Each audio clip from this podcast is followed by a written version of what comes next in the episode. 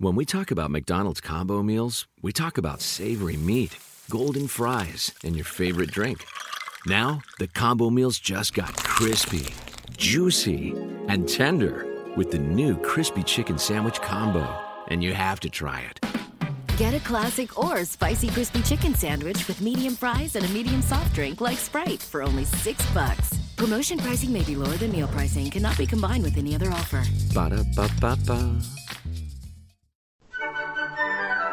Hello, this is Father Louis Scurti, the 21st Sunday of the year, and as you know, sometimes I offer reflections on the Scriptures instead of a full-blown homily at Mass.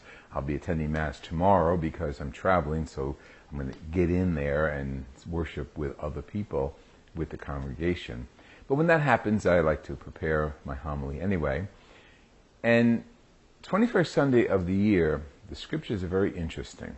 I'm going to hit the middle one first, Paul's letter, talking about the significance of unity of the church. And how he uses the example is very challenging for us in the 21st century, during the Me Too movement period. He says that wives should be submissive to their husbands, and husbands must love their wives as Christ loves his church. Now that's the key here. It's not submission, it's not one person lower than the other. It's the unity of Christ and his church. And Paul uses the sacrament, doesn't call it a sacrament at that point in church history, of marriage as an example of the unity. Okay, push that out of the way. Let's get to the Scriptures of the Gospel and the Old Testament. Joshua, leader of the people, and he's led them so far. And now they're at a point where they have to choose. In the days of the Semitic culture, during the days of Joshua, Moses, and their associates, gods, little g, lived in certain areas. Okay, so each geographic area was associated with a different god. We don't believe in that. Okay, the Jews didn't believe in that. The Jews believed in God, Yahweh, the nameless one, who traveled with them, who was always with them, whose evidence, his presence was evident in their community. That's the key here, that God was with his people. So Joshua says to the people, hey, listen, my family and I, we know who we're worshiping. We're worshiping Yahweh. We're worshiping the nameless one. Adonai has so many titles, but we're worshiping the God of our ancestors. God who spoke to Moses at the burning bush, the God who gave Moses the tablets of the commandments. And who are you going to worship, basically? As for me and my family, we worship God. And now the question is for you and me, who do you worship? Okay, we're going to get to that question later again as we look to Jesus. Now, Jesus was caught in a dilemma, pretty much. He had already spoken at length about his being the bread of life. His flesh was needed to be eaten, to be unified with the Father. All those Scriptures of John, we've heard them for the last 5 weeks. But now, it's a summation. Okay, Jesus is saying to everybody, okay, you guys choose. You're going to follow me or not? And the Scriptures tell us his teaching was too much to bear. For many people, it was too much to bear. Don't forget, he, in the Scripture section of John, he fed 5,000, and then he went on to the development of the idea of the body and blood of Christ, the flesh, and the necessity of communion with him. And that gets developed, and now he gives it to them, to the audience, to you, to me. What's your choice? And many people found Jesus too hard to bear, and his teaching too difficult to listen to. People in the time of Joshua also had a challenge, and they had to make a choice. People in the time of Jesus, challenged and had to make a choice. And you and I have to make a choice. And I think our choice has to focus on the impracticality of religion. It doesn't give you anything, okay? You don't win anything with religion. You don't get anything. There's nothing concrete that you profit from by believing in God. Religion is the practice of the belief in God.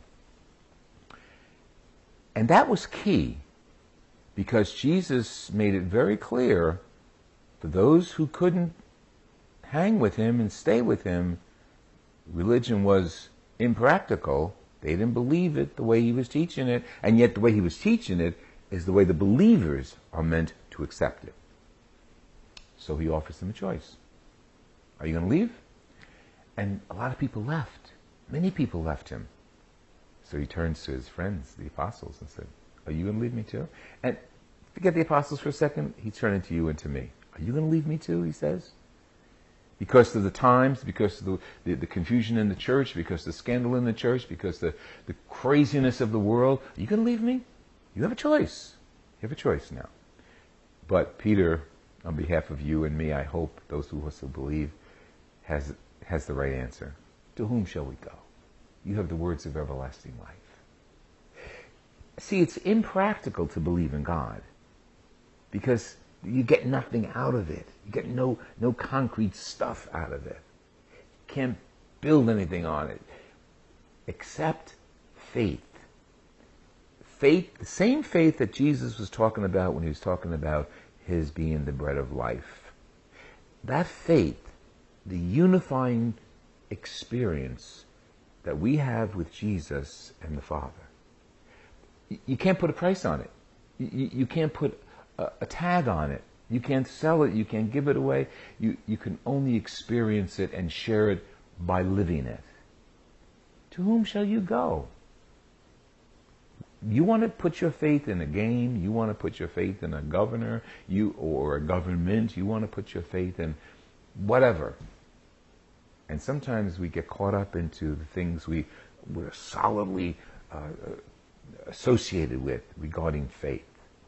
Be careful. Be careful. The whole faith that Jesus came to give us represented the Father. It's Jesus in the flesh who teaches us. It's the guidance of the Holy Spirit. This is the Trinity. It's the guidance of the Holy Spirit who continues the life of the church. So we don't put our faith in a person, a scandal, an accomplishment. We put our faith in Jesus Christ and the revelation he gives us as Trinity, Father, Son, and Holy Spirit. Impractical? Yes, absolutely.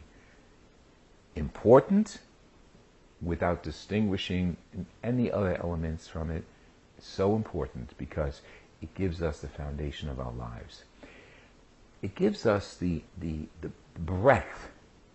It gives us the heart-beating experience of having God with us. And again, it's not practical, but knowing God and knowing he's with us and knowing he hears our prayers, beyond practical. It's beautiful. And it's faith. To whom shall we go? You have the words of everlasting life. Let's reflect on those words as we go through the experiences of our newspapers and our Twitter accounts and our Facebook and our publicity. Let's go through that. To whom do we go for the words of life? Not Father so-and-so, not Mother so-and-so, not Sister so-and-so, not Brother so-and-so. Jesus Christ. And Jesus Christ comes to us in the community of the church. And some aspects of the church are weak, some aspects of the church are strong. But the Holy Spirit is the guiding principle of the church. So when we hear about Paul saying that Christ is the head and we are the body, we know what that means. Without Christ, we're nothing. To whom shall you go? We go to Jesus Christ, who has the words of everlasting life. This has been Father Louis Scurti sharing Friends of the Word with you, scriptural reflections today. Let me hear from you. Father Louis Scurti at hotmail.com. God bless you. You know a spot, but not just a spot, the spot.